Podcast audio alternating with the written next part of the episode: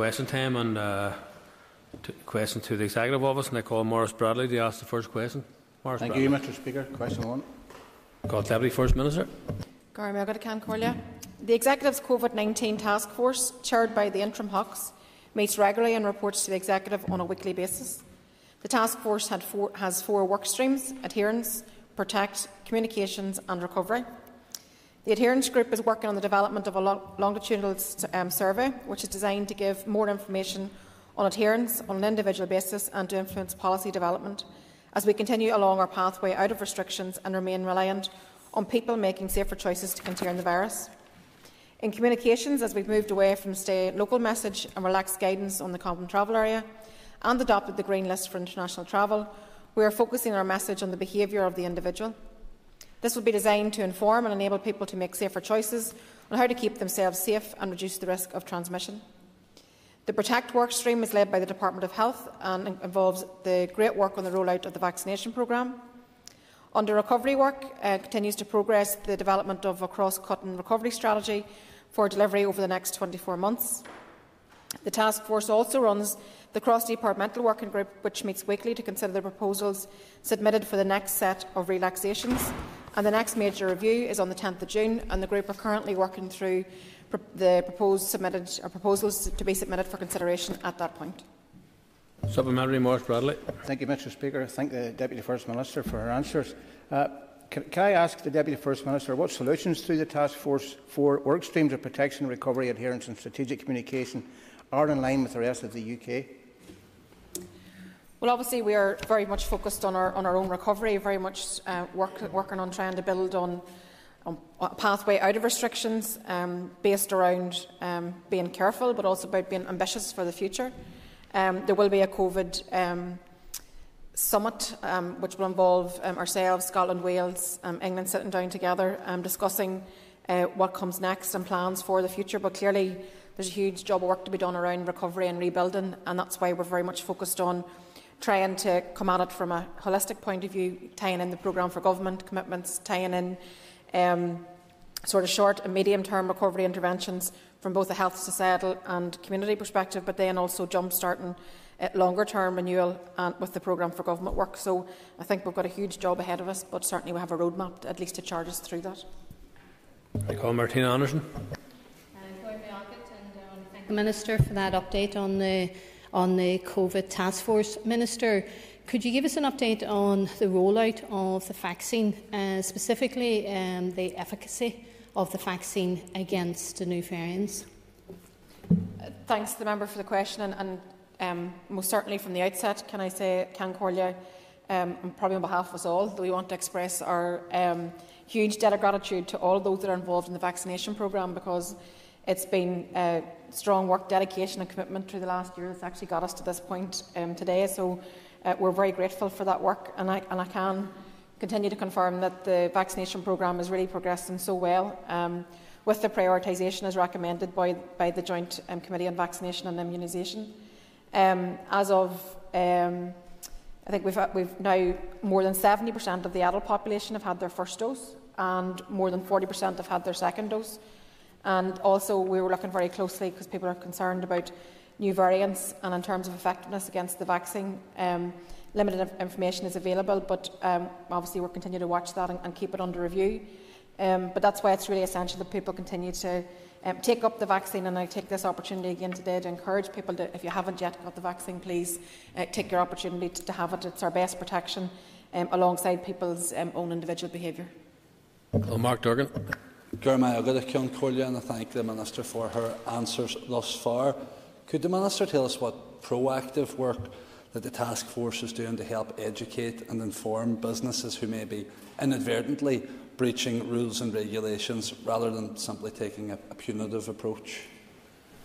Well, we've very much taken that, that, approach the whole way through. I think that's the best way uh, to proceed, that we actually work with people to provide the advice there's guidance for a whole range of sectors which has been developed in line with, or in tandem with the sectors themselves. Um, we continue to, to, keep that under review. If there are any areas in particular that the member wants to refer to, we're more than happy to, to hear from you. Um, but certainly, it's really, really important that as we build and plan to take ourselves out of COVID into the recovery phase, that we work with those that are in the front um, line in terms of business and industry who are trying to rebuild their businesses from such a devastating uh, impact of the pandemic. Call Clare Bailey. Speaker, um, Minister, can you give us an update on what the task force has been looking at in terms of dealing with the scenes that we've seen last September during freshers in the Holy Lands? And I know that the task force is set up to look at that as well. But what work's been done with the student unions and the universities to try and alleviate um, some of the scenes that we've seen last year? Um, I, the, in terms of preparation for that, that period, which will be fast approaching, um, it's really important that you work on that cross uh, departmental basis because there's a lot of, of people who are, are, have a role to play. Our councils, for example, the local council um, has to be involved. So um, I've no doubt that the work that was done um, previously will be replicated again now in, in, in advance of um, freshers, and we, I'll actually seek an update on that actually at our executive meeting on Thursday. I call John O'Dowd. Can call you case over a question number two.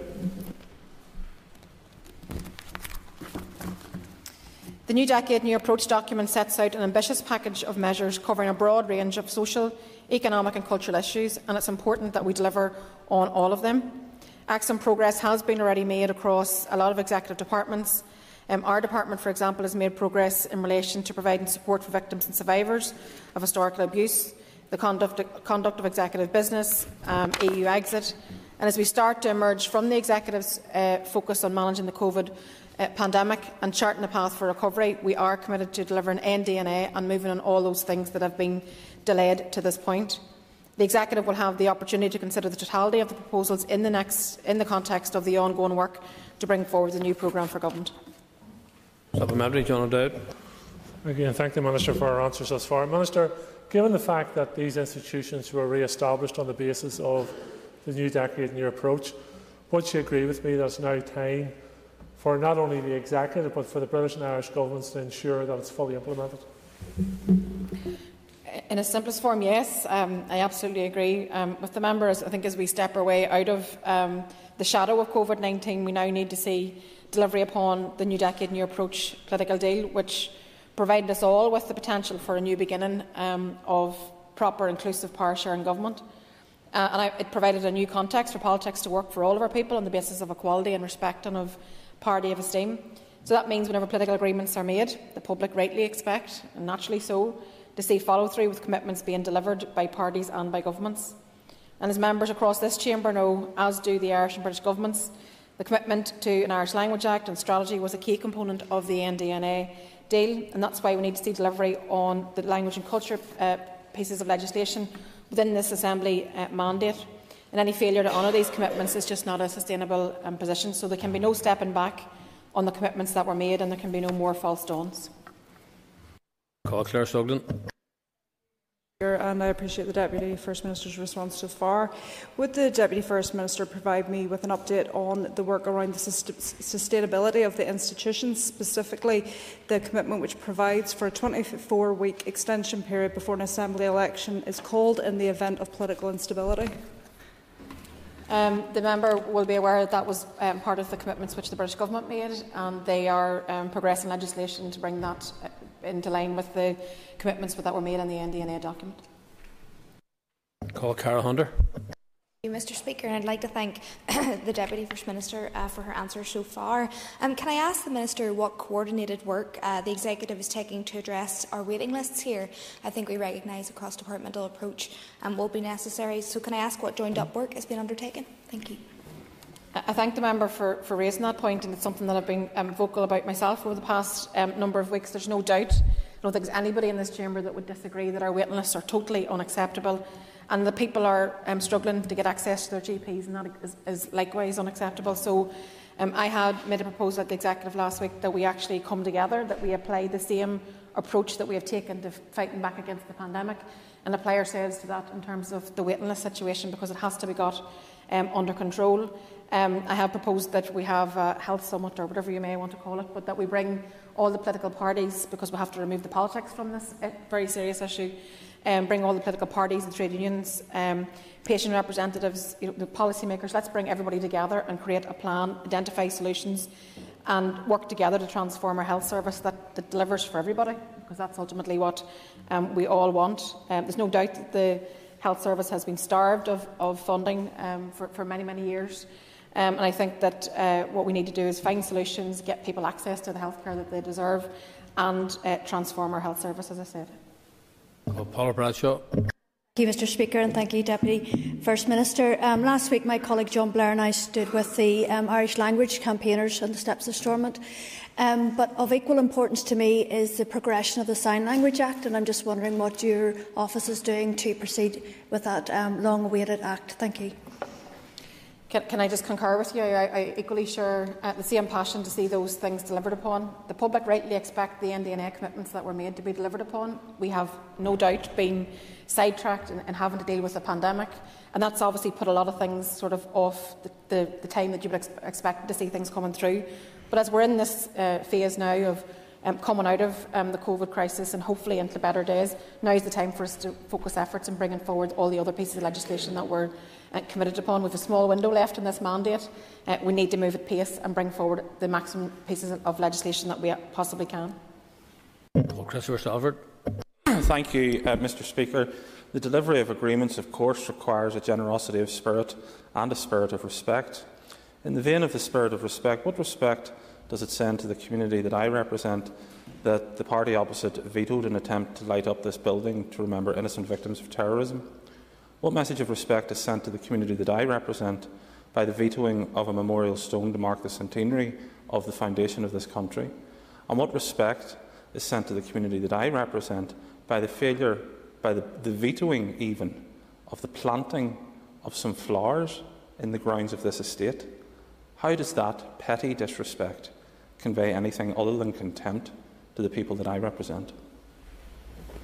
Can I say to the member that I'm very much committed to an inclusive society, and, and, and this, this uh, building, uh, where we are all elected, where we're all given a mandate by the public, it's really, really important that it also demonstrates, uh, and we can see ourselves reflected. And unfortunately, there is an imbalance in this, in this uh, estate at this moment in time. But let's work together. Let's make it a more inclusive place. Let's find a way to have a conversation about how we can do that, that we demonstrate respect because no one's anything to fear from demonstrating, demonstrating respect and no one's anything to fear from parity of esteem. I'm committed to that. Why don't you join me in trying to deliver that? I call Robin Newton. Question number three, Mr Speaker. We recognise the economic, historical and peace-building potential of the Maze Long Kesh site and will endeavour to find a way forward that will maximise this potential. The timeline for redevelopment and whether this can, can contribute to recovery in the immediate term will depend on the detail of any resolution reached. Robin Newton, supplementary. Thank you, Mr Speaker, and uh, I thank the Deputy First Minister for her answer, and I recognise that she recognises the strategic importance of the site for uh, the economy of Northern Ireland. But, Deputy First Minister, as I understand it, there are a number of vacancies on the board, and uh, the board needs the expertise and the vision to move forward. It is also important, I think, that uh, Lisburn and Castlereagh City Council, who have a strategic vision for the immediate area in which the site is located, also be represented on the board. Would the Minister agree with me that there is an urgent need to fill the vacant positions and an urgent need also to have local representation on the board as well.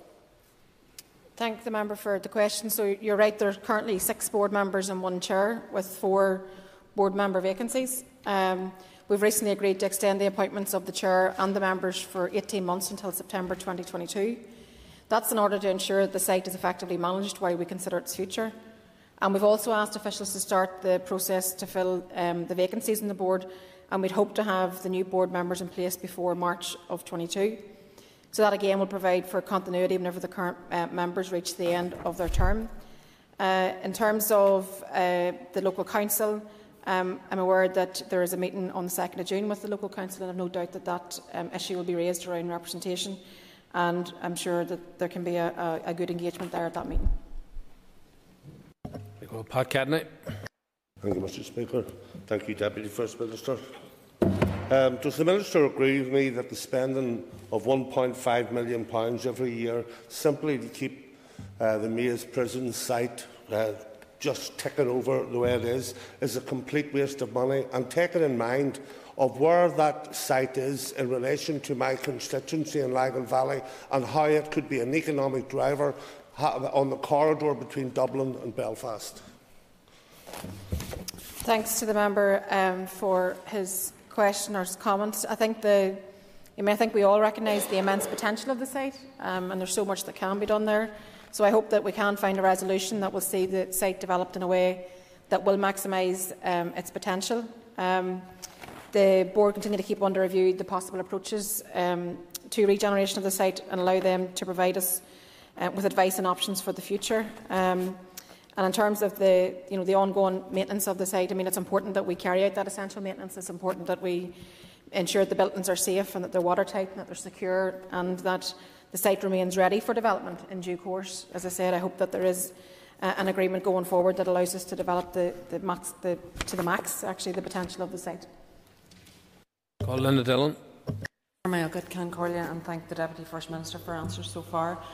Deputy First Minister, would you agree with me that the hospital wing of the on the Long site is very important in terms of the potential economic driver and our shared history here? And I genuinely mean our shared history. I spoke only last week actually to a Republican who had brought a number of people from what would be viewed as the other side of the community to the Long Kesh site when it was accessible, and they really enjoyed the visit, and, and it, it did actually start a conversation around reconciliation and what, how we need to work together. Thanks um, to the member. I mean, I think you're right whenever you talk about the, the shared history and the significance of the H blocks and, and the, the site in, uh, in, our, in our shared history. And I think across our community, the site evokes strong views and also painful memories of loss, imprisonment. Um, the story of Long Kesh, I think, provides a lens into our recent history and conflict. So preserving this, the, the history of the site while maximising its economic potential is both a clear signal and a challenge that together this ex executive can deliver for all of our people. In 2021, together, we must see the site as a gateway to opportunity. Um, so let me again say that um, I see the regeneration and the revitalisation of the site and the social economic and reconciliation potential that, that we need to maximise that. Jim Allister. After all the concessions that the Minister demands of others, why is she still, and her party, blocking economic development of the maze and making it subject to glorification of terrorism? As I have previously said, I recognise the, the potential of the site and I hope to find a resolution that will see the site developed. Uh, and I think that the societal, the economic and the reconciliation uh, potential of the site is immense and we should work together to deliver upon that. Call Pat Sheehan. Cahir, question four. Since uh, 2017, the NIO has led on implementing the Stormont House Agreement um, legacy mechanisms. Supplementary, Ara fragra. I thank the Minister for her response, and it's all the more important in the context of the recent inquest findings in the Ballymurphy massacre case. Uh, and I want to thank the Minister for her unwavering support for the Ballymurphy families. Would the Minister also agree that the shocking and abject failings of the British state, as identified by the coroner, are symptomatic, so symptomatic of the British government's disgraceful attempts to block any and every process that would expose the truth of its role in the conflict here. Gurmahagat. Th thanks to the member um, for, for, that question and, and, I too want to acknowledge the bravery and the determination and the resilience of the Ballymurphy families. They have been vindicated in their pursuit um, of truth and they now deserve um, to see justice. It is clear that the British state fears um, accountability, and that's why they have unilaterally and indeed cynically uh, abandoned their commitment to the Stormont House Agreement. So let me say that any amnesty proposals which seek to put state forces beyond the law are not uh, only a real slap on the face to victims, but they're a further statement that the British Government has clearly abandoned their Stormont House and their NDNA um, commitments. Colin McGrath. Very much, Mr Speaker. Um, I had asked in a written question to the Executive Office whether there had been joint representations made to the British Government about their financial obligations and was told that there wasn't, but yet the Justice Minister told us last week that there was. Can we have some clarity as to whether there's been any joint representations made to the British Government for them to uh, fulfil their financial obligations from Stormont House Agreement? Um, I'm assuming maybe referring to the, the, the pension um, issue, perhaps. Um, I haven't saw what the Justice Minister said, so I can't um, clarify that, but I'm happy to, to respond to the, the, member in writing. We have made joint um, requests around funding for the pension, obviously, because these are uh, policy decisions that were taken um, at Westminster and therefore by their own statement of funding policy, and then they therefore should also fund the scheme. And given the scale and the quantum that we're not sure of, um, we need that financial support, so we, we have made that case. Well, Mike Nesbitt. Thank you, Mr. Speaker. Just to, to, to add a little balance, perhaps, to, to Mr. Sheehan's uh, framing of his question, would the, the Minister agree with me uh, that tarring and feathering, uh, that, that punishment, so-called punishment beatings, uh, that the detonation of no-warning car bombs, uh, that the abduction, torture, killing and, and hiding of people's bodies, the so-called disappeared, and, and generally uh, conducting murder, uh, all represent gross human rights abuses. And I don't even think it's a, it's a matter of balance. I think it's about um, a true reflection of, of what was been a very difficult and harrowing past. And what we have to do as political leaders of today is try to find a way to heal the wounds of the past, to, to build bridges, to help people have access to truth and justice. And the only way we'll do that is actually working together. Call Maolíosa McHugh. Gormagot, Ceann Comhairle. Uh, uh, Kesta Quig, uh, question five, Minister. Uh, Gormagot, uh, there's been significant. Oh, sorry, uh, I'm going to ask Junior Minister Kearney to answer this question.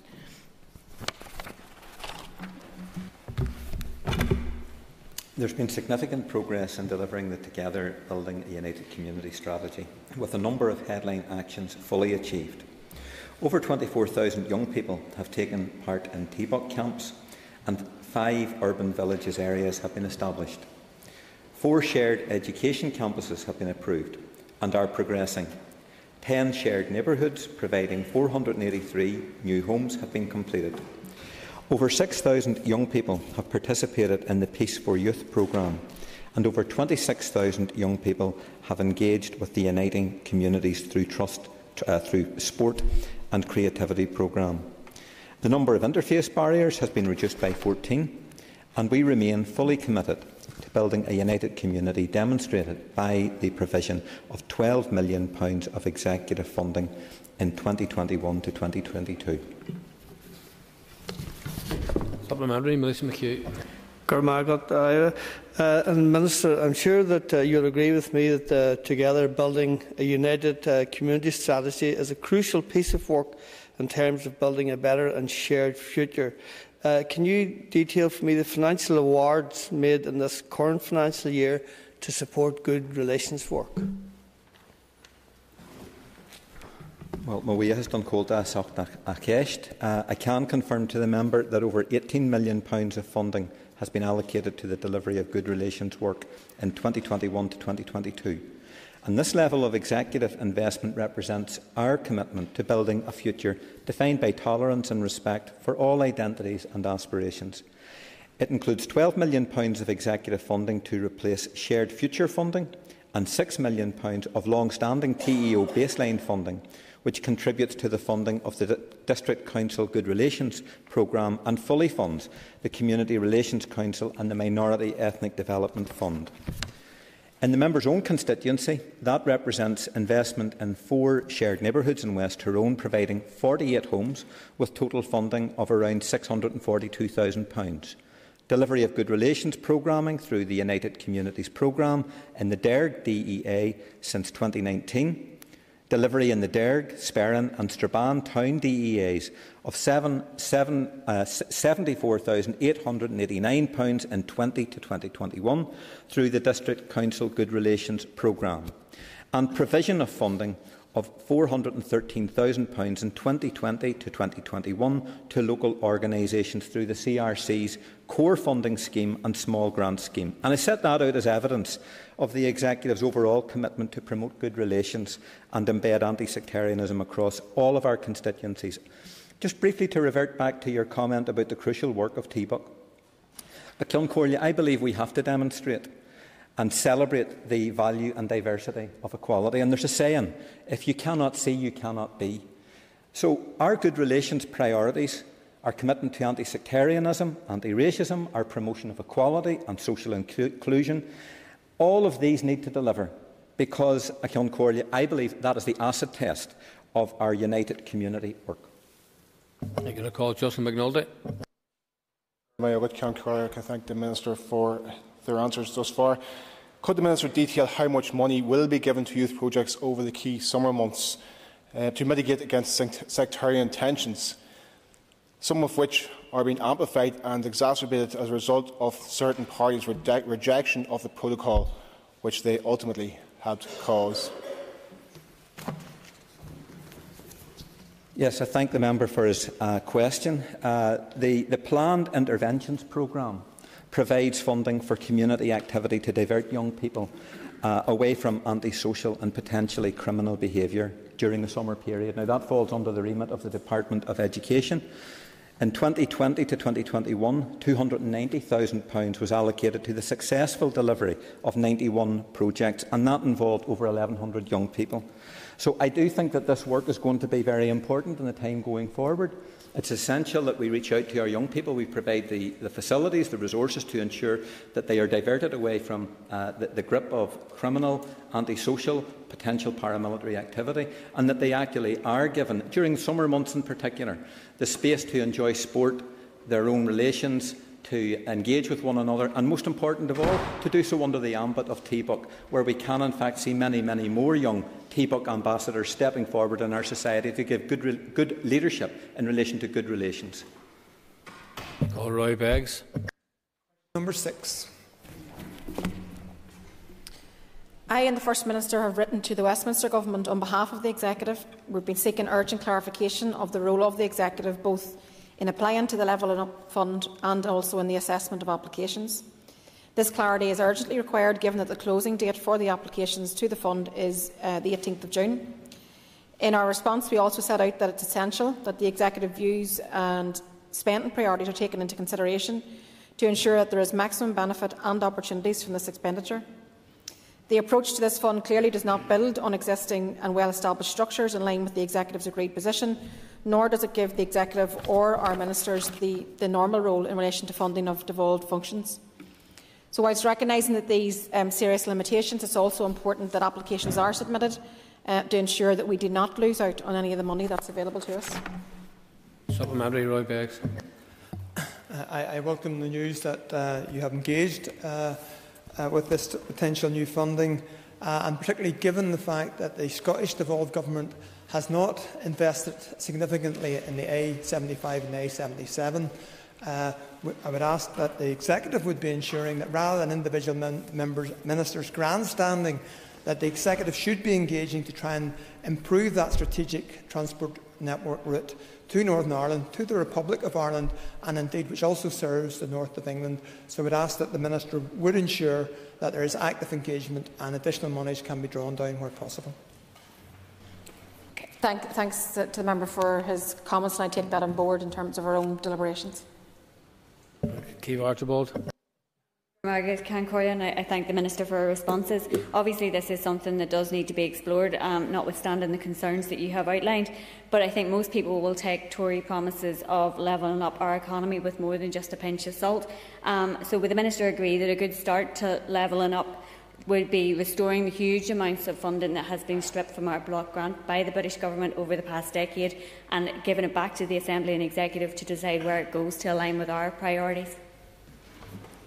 Th thanks uh, to the member. I mean, in terms of the Levelling Up Fund, I think our uh, we're only due to receive about 20 million from the Levelling Up Fund for this year, so it's not um, going to be transformative in, in, in terms of our economic performance, particularly whenever, as you've referred to yourself, we have a uh, standstill budget from Westminster. So I think if the British Government were serious about a levelling up fund, then it would increase the Executive's uh, budget so that we could work to stimulate economic activity, rebuild public services, tackle our, our waiting lists and, and, everything else that we have, and to recover from um, the COVID crisis and, and the years of Tory austerity. And that ends the period for list of questions, and we now move to 15 minutes of topical questions, and I call Mike Nesbitt.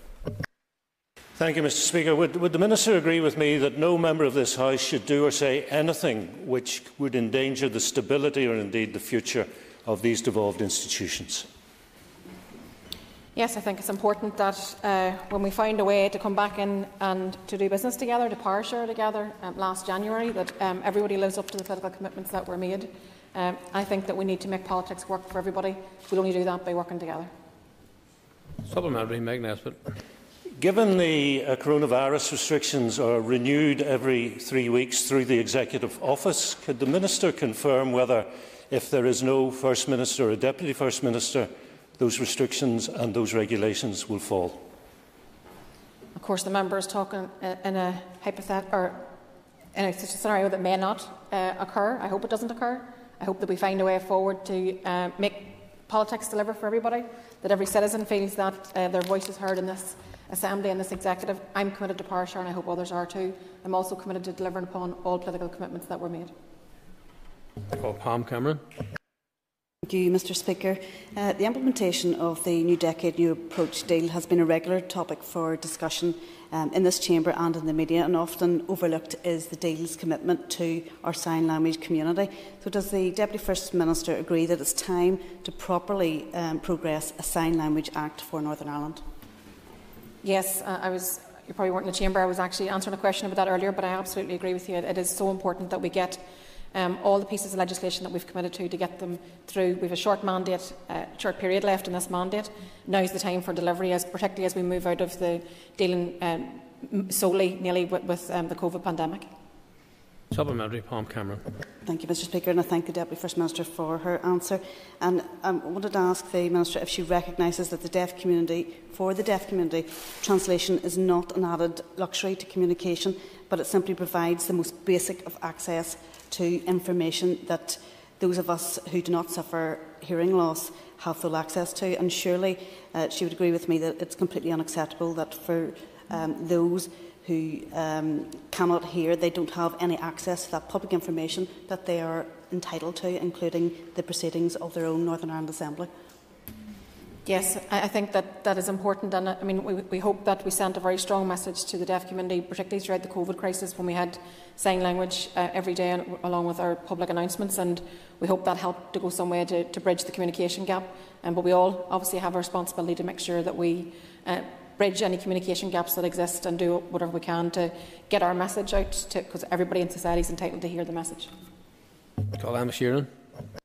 Ceann Comhairle and I thank the Minister for her answers thus far. Minister, you'll be aware that just last week the Irish language community once again um, took to the outside of this building to protest. Such is their frustration at the lack of implementation of the Irish language legislation that was agreed. Um, I would repeat that it was agreed. This is not a concession, it's an agreement um, back in January of 2020. Can you reiterate the need to see the implementation of the Irish language legislation as agreed? Yes, and uh, oh, let me take the opportunity to, commend um, Dream Dearg again for um, their campaign, and all campaigners actually around the Irish language for their determination to stand up for their rights. And they've been, had a very colourful and a very inspirational um, campaign, and they celebrate the language and they make it very clear that it's something to offer for everybody in society. So I want to commend them for that. The commitment to the Irish Language Act and the strategy was a key component of the New Decade uh, New Approach document back in January, alongside many other commitments.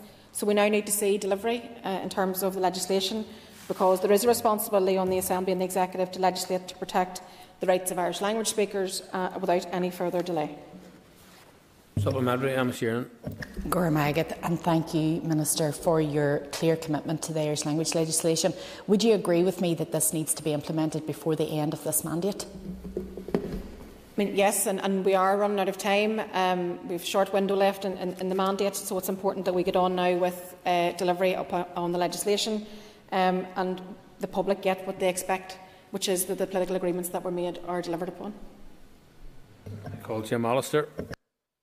Mr Speaker, the Republican movement had some experience in hostage taking. As the DUP attempts to put in place a new First Minister, is Sinn Féin in the business of holding the hapless DUP as a hostage on the filling of that post unless and until they meet your demands on the Irish language legislation? I have no desire to hold anybody to hostage. Um, I have a desire to make politics work. I have a desire to uh, have political commitments that were agreed upon delivered. I have a desire to see an Irish Language Act, and there's nobody has anything to fear from that. I have a desire to see all NDNA commitments uh, delivered upon, and I have a desire for a more inclusive society. I would encourage the member to try, uh, maybe perhaps for, for once, maybe see his way to trying to work with others to try and build a better society. Supplementary, Jim Allister. Simple question.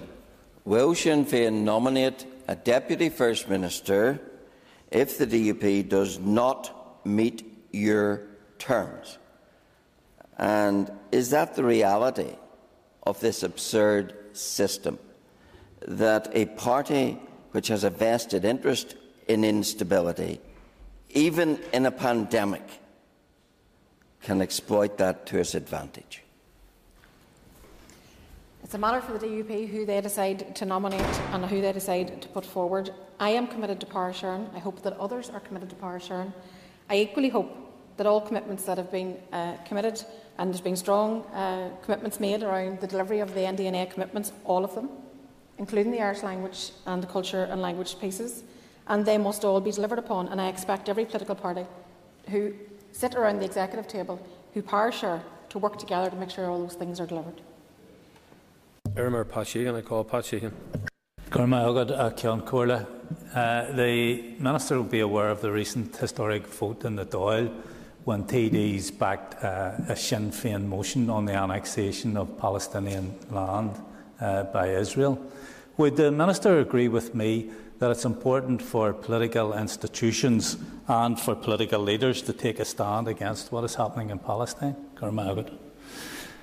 Personally, yes, of course, um, I do. And I, again, I, I, would take the opportunity to congratulate uh, my party colleagues in the Dáil on passing the motion, which means that um, the Dáil now stands as the first legislator in Europe to categorically state without um, equivocation that Israel has carried out the crime of annexation in the occupied Palestinian territories. And I think such solidarity is, is um, more than just symbolism because, as the question states, it is important for Democrats to, to speak out against the crimes that are being perpetrated on a daily basis in Palestine, not least the recent onslaught against Gaza, which resulted in um, such horrifying loss of life and destruction.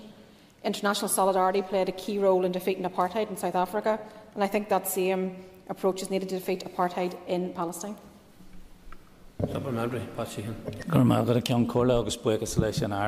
The uh, ongoing actions of the Israeli state are in breach of international law and UN sanctions uh, and run contrary to the principles of, of democracy. Would the Minister uh, agree that if a genuine peace process is to be built in the Middle East, then the international community has to take a stand against the Israeli state and ensure that they don't continue to flout international law. Yeah, I mean, I think as a, as a post conflict society, I believe that we have the responsibility to use our example to demonstrate that fundamental principles such as equality and of human rights are key components of any successful peace process. And as members of that international community, I think that we also have responsibility to demand that international law is upheld. At present, it's very, very clear that the Palestinian people continue to be denied equality and rights, while Israel continue to flout international law through its illegal occupation of the West Bank and the siege of Gaza. So the UN and the EU should uphold their own rulings by ensuring that Israel faces sanctions for its actions. Call Alex Easton. Mr Speaker, can I ask the Deputy First Minister for an update on the implementation of the Executive's COVID-19 recovery plan?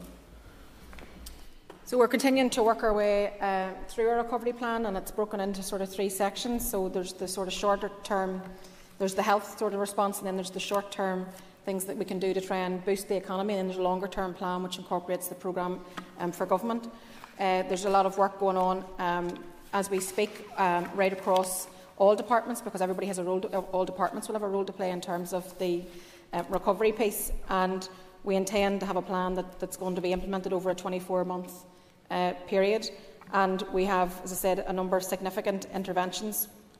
Um, there's 63 recovery interventions that have been identified that are all cross-cutting, and that we believe they'll accelerate the recovery and they'll be a benefit to all of our citizens. There's a number of um, key themes that as emerged as a result of it, um, and those are labour market recovery, tackling inequalities, the health of the population, and then green recovery and sustainability. Supplementary, Alex. Thank you, and thank the Deputy First Minister for answers so far. Would the Deputy First Minister agree with me that listening to businesses, stability and working together is vital for any COVID recovery plan to work for Northern Ireland?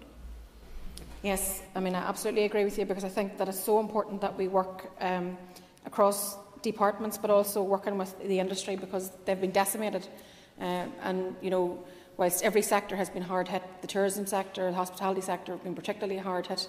And I think it's really, really important that as we build for recovery, that we do so together in tandem, working with the sectors uh, to address what, what they need and then try and find ways to deliver that for them. Germer Orlea Flynn, I call Orlea Flynn. Um, can I ask the Minister for her response to the extremely worrying um, situation regarding the, the crisis it's facing our health system at present in relation to waiting lists? Yes, um, th thanks for the question. And of course, we're all acutely aware of the enormous pressure that our health service and is under, and the, also the unacceptable long waiting lists that many patient, patients are facing. Um, the difficulties of our system didn't just arrive because of COVID. They've been building for some time. They've been a direct result of years of underfunding and direct result of Tory austerity, and it's left our health service very much weakened. But there is an onus on us all in political leadership to act now decisively and collectively to address this crisis in the health system and to do um, all that we can to modernise and to transform our healthcare system. There, you know, there can't be any political point scoring on this issue. It's far too important. This is people's health. Um, so we need to work supporting the health minister, the health system, and all of our healthcare workers who, you know, uh, we couldn't have got through the past 15 months without because they've just been um, amazing and outstanding. Supplementary Leah Flynn. Um, I thank the Joint First Minister for a response and I agree that um, this issue certainly does overtake you know, any sort of party um, politics right across the board. So is the, the um, Minister confident that the Executive can come together um, to formulate an executive-wide response similar to the work that was done in responding to COVID, that the same executive approach can be taken to try and tackle the waiting lists?